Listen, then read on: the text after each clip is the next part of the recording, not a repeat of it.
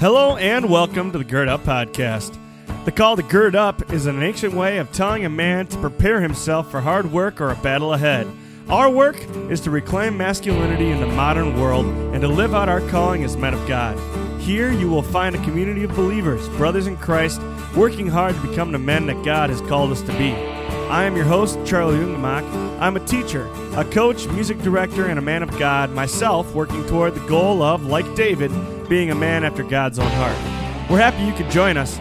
Now it's time to roll up our sleeves, to gird up, and become the men that God has created us to be.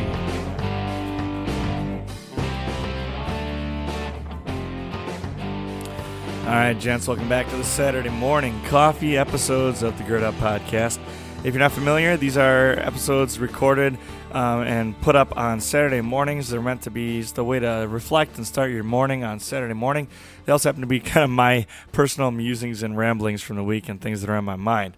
Um, but this week, we're going to talk about some church stuff and picking the right church and making sure that you're being spiritually fed.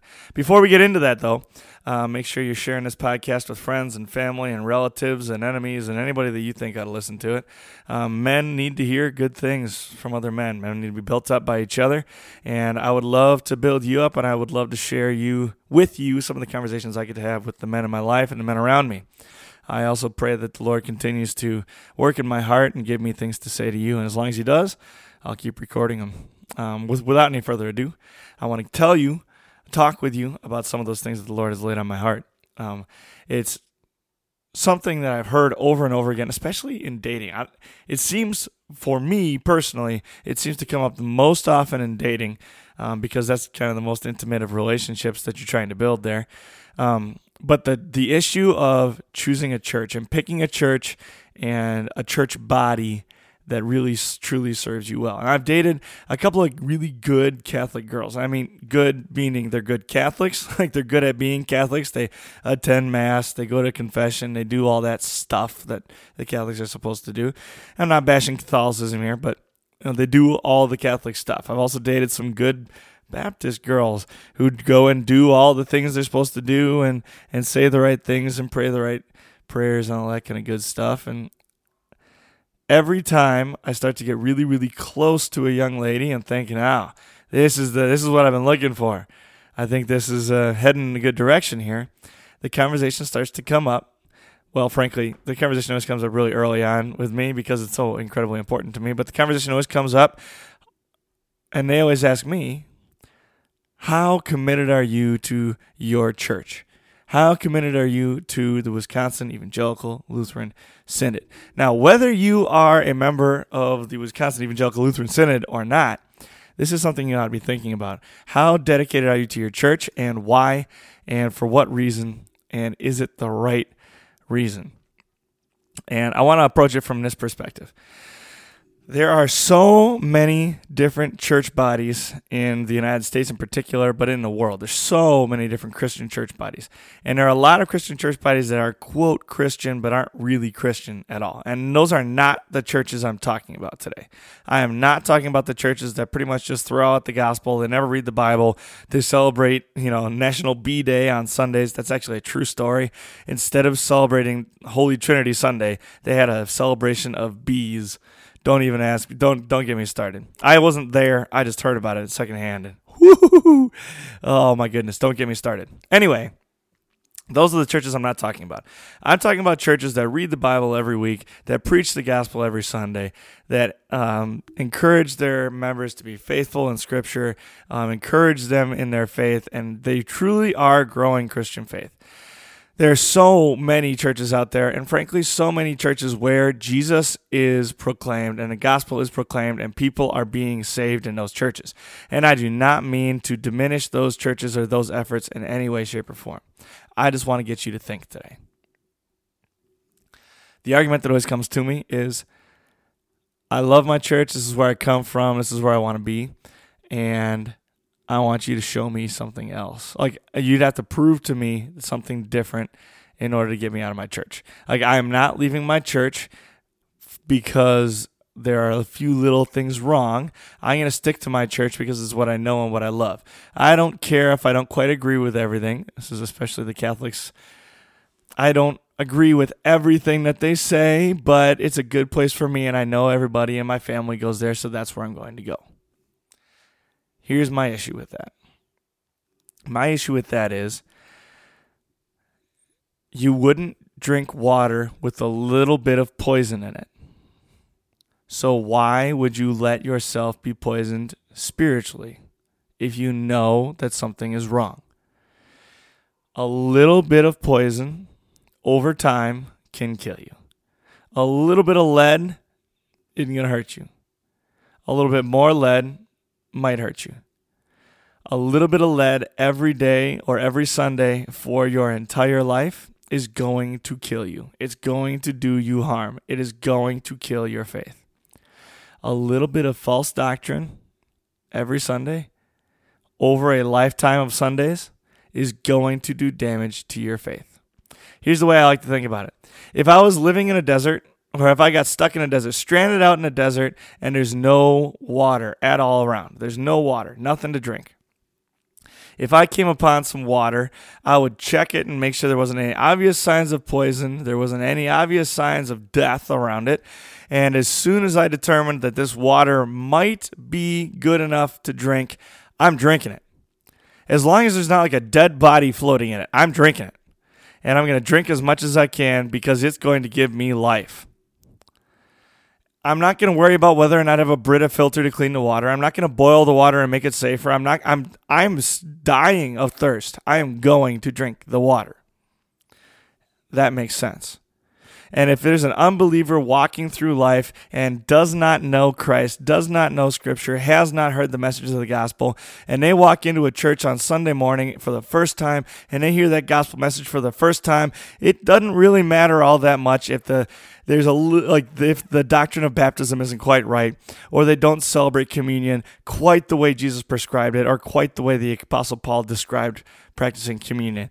That is not going to make an eternal impact on that particular Sunday when that person is hearing about Jesus for the very first time. Go in those doors, hear about Jesus, be saved. I look forward to seeing you in heaven.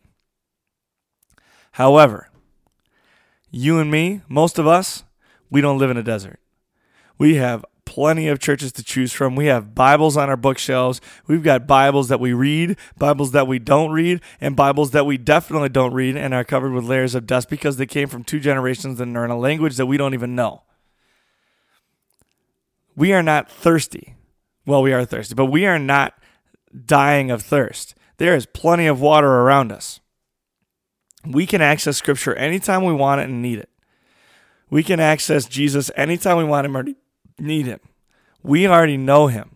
We already have saving faith.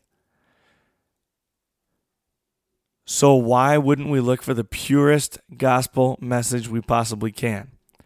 Anybody living in the suburbs is going to put a filter on their water because they can afford it and because they want to drink the purest water possible. That makes sense. It only makes sense. It's healthy. So why wouldn't we do the same thing in our church lives? Go and find a congregation, a church that preaches exactly what you find in Scripture. When you read Scripture, you are talking directly to God. So when you read Scripture and God lays something on your heart, go find a church that matches it, that matches what you are reading in Scripture. They shouldn't have to explain something away. They shouldn't have to put little things in and explain something that you never understood before in order to make whatever doctrine work and make sense to you. You don't have to try and make it make sense in the world so that people understand you and people who don't know Jesus get it. You don't have to adjust and make things logically make sense and explain them scientifically and all that. You need to find a place that matches up with what you read in Scripture if you can confidently say that everything you hear on Sunday morning aligns exactly with what you're reading every morning at home, then go ahead, keep going to that church. But if you can't, you need to find a place where you are being spiritually fed every single Sunday. And by the way, folks, you're not going to be able to recognize the words of Christ if you don't read them during the week. Every morning, wake up, take a shower, grab your Bible, and read. I've told you before, my favorite thing to do is to read one proverb every day. There are 31 proverbs, so that means I get to read one proverb every day of the month. And then if there's 31 days, I also read about a godly wife, a woman of noble character, a Proverbs 31 woman. After I read Proverbs, I read a psalm every day, and then I read whatever portion of scripture I'm reading through. Right now, it's the book of Mark. I'm almost done. Jesus is about to be crucified in the book of Mark. And when I'm done with the book of Mark, I'll probably read something in the epistles, either First or Second Corinthians or Romans. It's been a while since I've read Romans once all the way through, so I'll probably read Romans or the Corinthians again.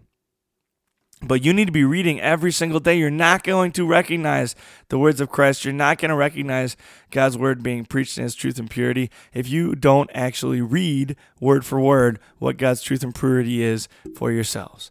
Devotions are great, Bible studies are great, but you need to get one on one time with your Savior. Crack your Bible, say your prayers, and do it. Guys, go find a church that is going to serve you best. Not with the best music, not with the best people, not with the best whatever. With the best gospel message, with the purest gospel message you can find. You find a pure gospel message, you will find salvation. You will see God doing great things. God's blessings, guys. Stay faithful, stay in your Bibles, be good. Have a good week.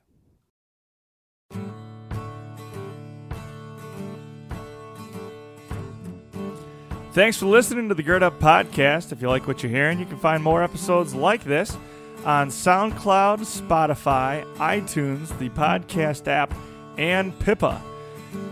If you want to follow us on social media, you can find us on Instagram at Time to Gird Up. You can find us on Facebook at the Gird Up Podcast. Or if you want to email me, you can email me at Coach Ungemach, that's U N G E M A C H, at gmail.com. Please leave a five star rating and review on this podcast on iTunes. The more four and five star ratings we receive, the more people we will reach on iTunes because iTunes will boost us more. Thank you to Seth Palmeyer for our podcast art. And thank you to you, the listener, because without you, this podcast would not be possible. So, with that, I encourage you to go out, man up, gird up, and become the men that God has created us to be. Have a good one.